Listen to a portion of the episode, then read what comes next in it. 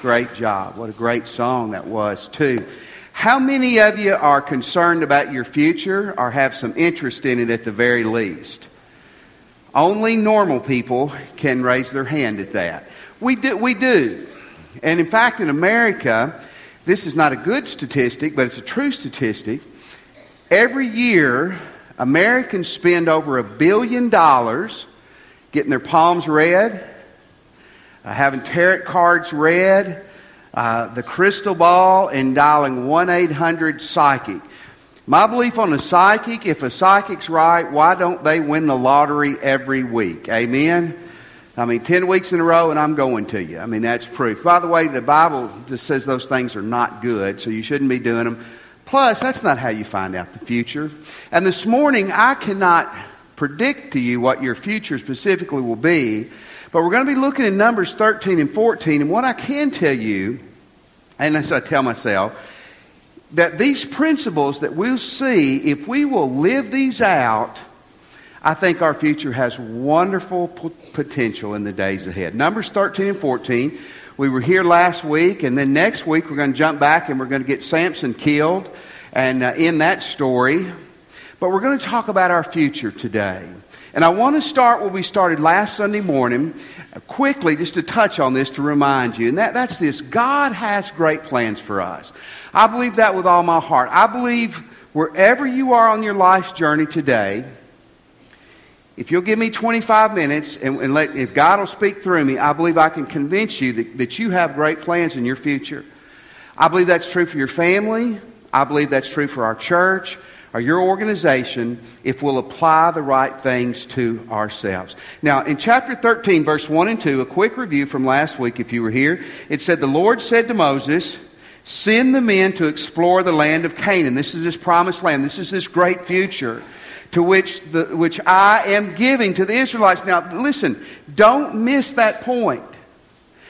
He, was, he wasn't sending them out to explore it to decide whether they should do it. God said, I've got this future for you. I want you to go understand what you're getting into, but I've got it for you. This is, this is your future. It's great. They didn't get this. And so send out spies from each ancestral tribe, and, and they're going to go and explore the land. So basically, the 12 tribes of Israel, God sent one spy, and they went out and they explored this land. Little history again. They had been slaves in Egypt as a people, these Jewish people, for 400 years at this point. 400 years. They've been freed from slavery from the most powerful country in the world. God had delivered them miraculously to where they were right now. They are on the cusp of entering into a great and fantastic future. This land is described a little bit in verse 27 over here in chapter 13. They gave Moses this account. We went into a land which you sent us, and it flows with milk and honey. Here's its fruit. Flowing with milk and honey means that this is a spectacular place, that this is a wonderful place, that it's a place that's fruitful, it's got so much potential. Listen, God had something so awesome for these people. If you were to look at, we showed this last week, but a, a, modern map of the Middle East, this promised land included what's now all Israel and the Western Bank southern Syria and Le- Lebanon and even probably possibly part of Jordan. I mean, it was miraculous. They're right on the verge of this future that was going to change their lives individually, change their lives as a family, change their lives as a people. And I want to tell you again, I believe God has got a great future for you I believe He has one for your family. I believe He has one for, for wherever you are. I believe He has one for our church. But it's going to require some things from us. Here's the, here's the next thing this morning you will have to be courageous. The only way that you are going to realize the future God has for you is you're going to have to be a tiger, not a bunny rabbit. You're going to have to be a man, or if you're a woman, you're going to have to man up. Amen? They're getting ready to go. Listen, God's already said, I've got this for you. They discovered as they explored the land there's problems, there's giants, there's fortified cities. Problems got invented, problems got exaggerated. But it's going to be great, it's going to be great, it's going to be great, but it's going to be tough. Listen to what the children of Israel did. In chapter 14, verse 1 through 4, That night, all the people of the community raised their voices and wept aloud. All the Israelites grumbled against Moses and Aaron. And the whole assembly said to them, If only we would have died in Egypt or in this desert. God's going to give them their wish later on. Why is the Lord bringing us to this land? Only to let us fall by the sword. God never leads you. Well, God won't take care of you. Never forget that. Our wives and children will be taken as plunder. Wouldn't it be better for us to go back to Egypt? And they said to each other, We should choose a leader and go back to Egypt. Isn't it interesting how Moses and Aaron and God are to blame for where they are right now? By the way, at the edge of the promised land. I mean, guys, they are on the, you can see it, you can smell it, you can almost touch it, and they chicken out. They chicken out. In chapter 13, verse 30, and all this goes together, this is a continuing conversation. Caleb, one of the good spies, that two out of the ten good spies, Caleb silenced the people before Moses and said, We should go and take possession. We can certainly do what God is leading me to do. Listen, repeat this after me. I can do what God leads me to do. Say that with me. Amen. As a church, your family, you as an individual, you can do it. But you can't do it by backing off and being a chicken. You just can't. Now, how many of you never experience fear? Please don't raise your hand. Good. Two people don't experience fear liars and insane people. okay? Everybody experiences fear. I love what John Wayne said. John Wayne said a lot of good things, but here's what John Wayne said. John Wayne said, Courage is when you're scared to death and you saddle up anyway. Isn't that good? Courage is being afraid and going ahead anyway. That's what courage is. Courage is not an absence of fear, it's overcoming your fear. It's saying, if God's got this for me, I can do it. How many of you know who Mike Tyson is? Mike Tyson, still, in my opinion, would have to be one of the toughest people in the world. And back when he was boxing, he, especially at the beginning of his career, he was unbelievable. He was the youngest heavyweight champion ever. And a lot of his fights, he would go in professional fights and win them within the first round. I mean, if you were paying pay for per view, it wasn't worth it. You know, pay $50 for a one minute fight. He was incredible when he was on top of his game. I saw a documentary about him. When he was a young fighter, before fights, he would go in the locker room, he would cry. His managers would have to go get him. He was so scared, he didn't want to go out there. He didn't want to fight, and then he'd go out there and beat the guy up in 20 seconds. And I thought, if Mike Tyson can be afraid, I can be afraid. Amen? Listen, if you look at your future, you look what God may be leading you to, what you're going to have to go through to get to where you're going to. As a church, we go, oh man, some of the decisions, we got big decisions this week that we need to make. It's going to take courage. Chickens don't get to the promised land. Sometimes you just got to put your hand in God's hand and cry and keep moving forward. I, my oldest granddaughter is, she's 12 today, but when she was four, her mama was trying to get her to quit coming in bed at night and stay in her room and sleep. And back in the old days, you just whipped them until they did it. But now you don't do that. And so she would talk to Nicole, and then she'd be okay for night, and then the next night she wouldn't be okay.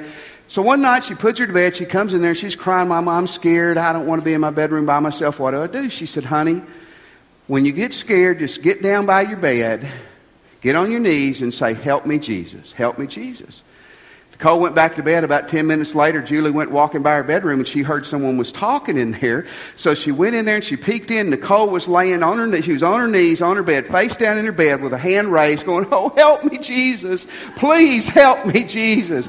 I want to tell you, that was a sincere prayer, wasn't it, if there ever was one. But you know what? As an adult or as a teenager, sometimes you just got to put your hands in Jesus and say, Help me, Jesus. Help these weak and feeble feet to move forward. But I'm not going to get to the promised land if I'm paralyzed by fear. Amen? It takes courage to leave the ruts and to move forward. That's true for you. That's true for your family. That's true for our church. That's true for your business or your team. You're going to have to have courage. Here's another thing. This is ugly. Are you ready? This is really ugly. You have to be willing to change. Uh oh. A lot of churches, change is associated with curse words. Have you ever seen that before? You have to be willing to change. They, they were not going to get to the promised land staying in the desert. They were not going to get to the promised land by being where they had been in the past. That They were going to have to make some changes. Great opportunities, unbelievable freedom, a new land like they'd never been in in their life, but what it was going to require change. It's going to be difficult. It's going to be scary and different.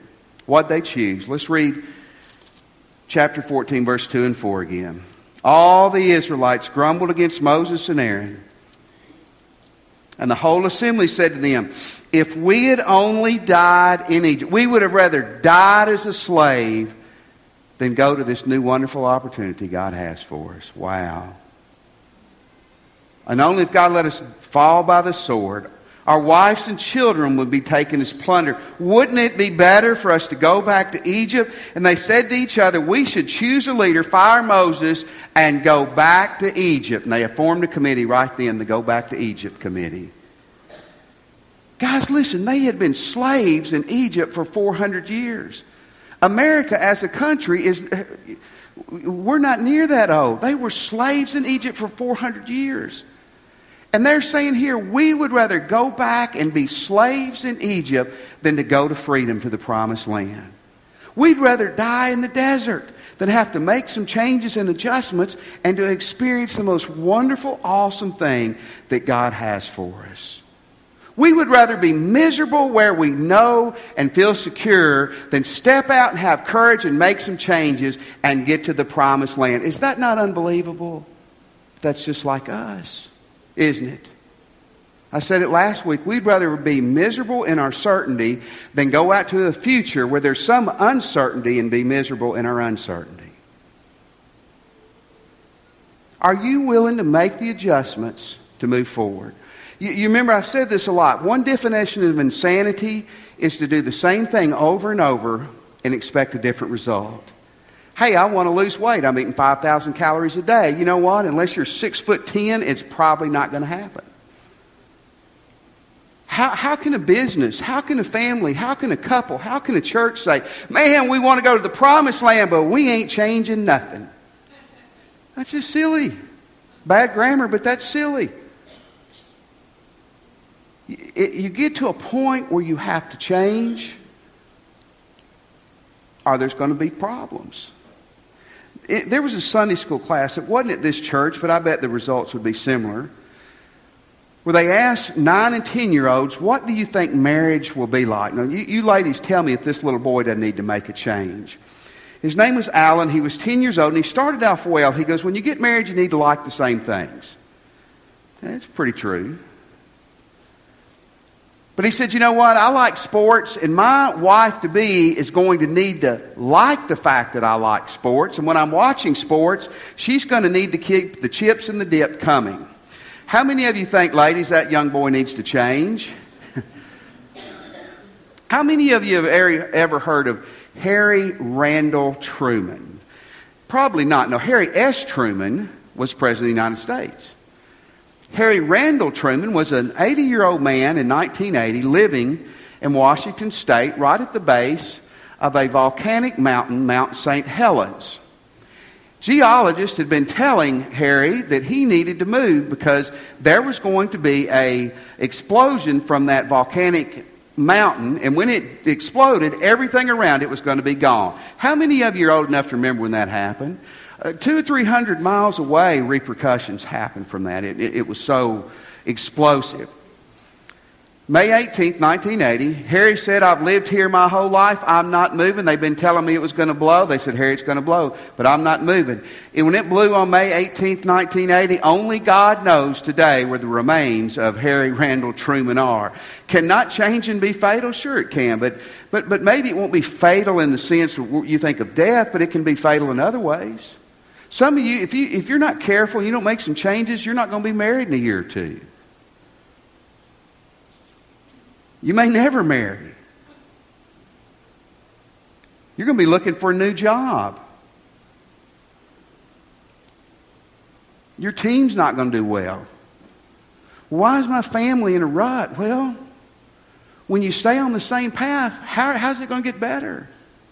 You see, an unwillingness to change at some point, it, it, leads to, it leads to waste, it leads to frustration.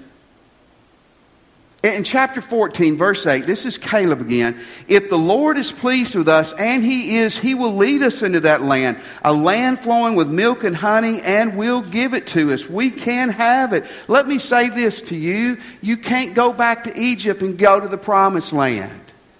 You can't stay in the desert and get to the promised land. If, you, if you're going to realize the future God has for you, your family, our church, your organization, you've got to have courage and you've got to be willing to make changes. You've got to. And lastly, I'm going to bring this together, and you, and you really need to understand this. The stakes are very high here. The, the stakes are so high in what we decide to do at this point in our journey in our life. In chapter 14, verse 9, there's a key, a key part of this verse. Only do not rebel against the Lord. Listen, this is how you and I do God. We look at God as like one of the multiple options. Like, okay, here's what God says. Ah, I like, you know, that's good. Here's what I think. Here's what, you know, my husband or wife or friends think. God, you know, maybe, maybe, maybe. Listen, when God's laying something on you and directing you in a, in a specific way, it's either obedience or rebellion. Doesn't that up the ante? You either obey God or you rebel against God. It's not like, well, I just want to do something different. That's cool. That's the horrible thing. That is the incredible thing. God will give you the choice to make a bad choice. But always remember, it's rebelling against God when we make that. And, and, Caleb says, No, man, we can do this. We don't need to be afraid of these people. We're going to swallow them up, we're going to, we're going to take them over. So, what happens? What happens when you're on the edge of the promised land? Let me tell you, first of all, let's just start with you. You're going to be blessed or punished based on your decisions. Here they are, they're right on the verge, they're right there. Punishment or blessings are in the balance. 99.9% of them choose the wrong option. Go to chapter 14, verse 29 and 30. Very sad verses. God tells these people in the desert, your bodies will fall. Every one of you, 20 years old or more, who was counted in the census, who has grumbled against me, not one of you, not one of you will enter the land I swore with uplifted hand to make your home. I was going to give this to you. You've rejected it. Only Caleb and Joshua Two out of the, the, ten, the 12 spies, they're the two good ones. Listen, 600,000 men. Two are going to enter. A million people, over 20. Two are going to enter the promised land. Two. Two are going to be blessed. Man, they're going to pay a price for other people's sinfulness. But two are going to be blessed. The rest of them, they're going to, listen, they're going to wander in the desert that was an 11 day trip. They're going to wander in the desert for 40 stinking years, wasting their life, missing the future God had for them. Is that not incredible? And the fact that God will let us do that if we want that. You want to choose that? God says, That's not what I want for you. But you're not a robot. I'm not going to manipulate you and make you do this. Hey, you make your choices, and your choices make you.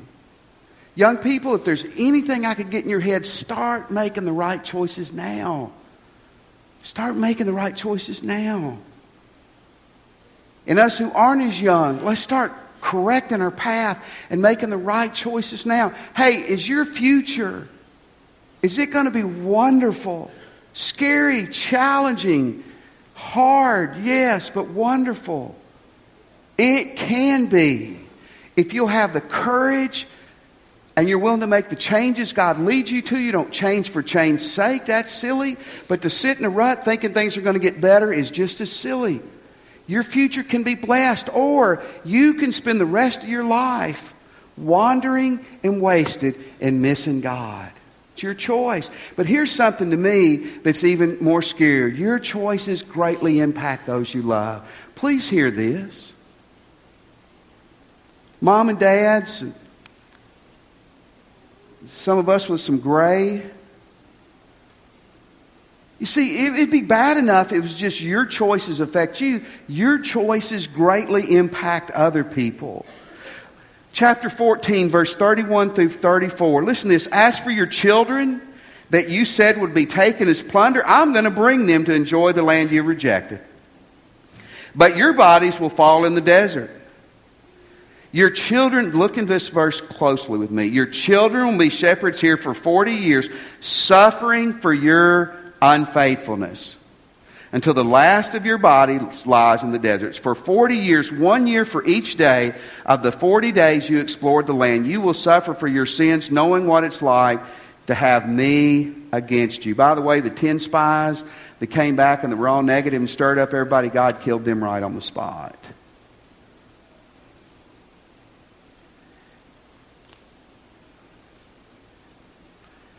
You make your choices, and your choices make you. Here's another tidbit to that. You make your choices, and your choices greatly impact those you love too. You see, if you lived on an island by yourself, who cares? But you don't. You've got many of you got kids. You, you have or you will have grandkids. You've got people around you. As part of any organization, a church, a team, a school, your choices affect other people.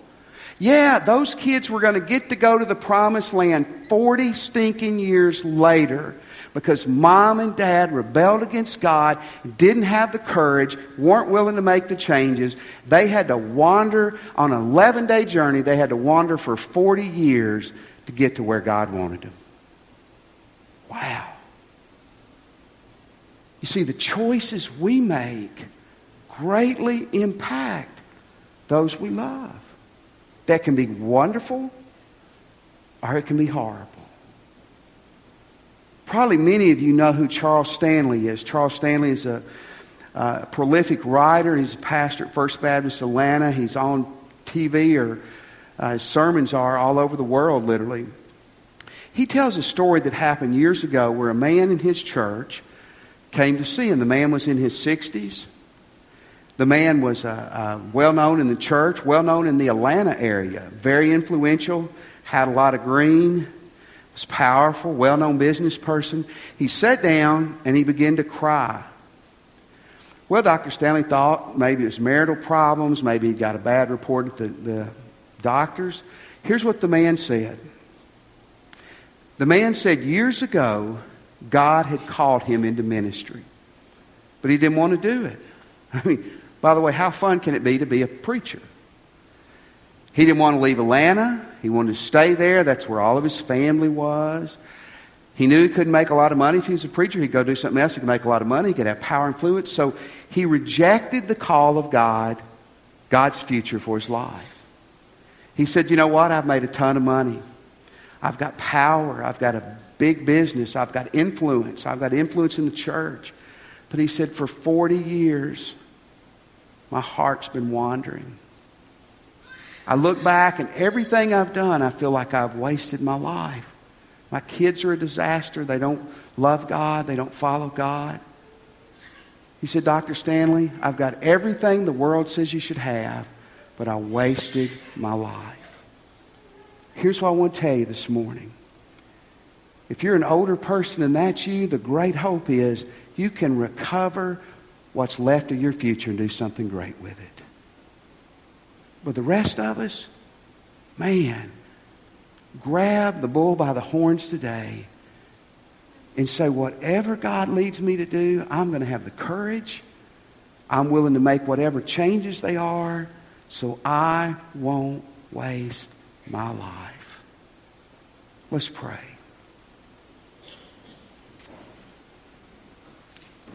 If you're a Christian, ask God to show you the future, His direction for the future. Man, and you say, God, I'll do whatever you lead me to do. You're here this morning and you're not a Christian or you're unsure if you're a Christian. I believe the future starts when you first bow your knee to Jesus. Would you pray with me where you are if you're ready to do this and just say, Jesus, I'm a sinner. And I want to repent of my sins. I believe you're God's Son and that you died for me and that you arose for me. Come into my heart, Jesus. And today I surrender my life to you. Let me have your attention. We're going to stand in just a second, and here's what I want you to do when we stand. Maybe you just prayed and asked Christ in your heart, or you're ready to do that. Would you come this morning? I know it's hard, but would you come this morning and cross that line with Jesus? Would you do it? Maybe you're here today and you'd like to join our church family. We would love for you to do that. And one way you can do that is when we stand, you can come. We'll help you join this morning. You can join after church if you want to, but you can come right now too. Christian, maybe today when we stand, maybe it's going to be just where you're standing. Or maybe you want to come and pray with a minister or get on your knees down here and say, God, forgive me for what's happened in the past. And with your help from this point on, my life is going to be pointed toward the promised land. Isn't that where we want to be? The choice is yours. Let's stand. As God leads you, you step out. You come today. Just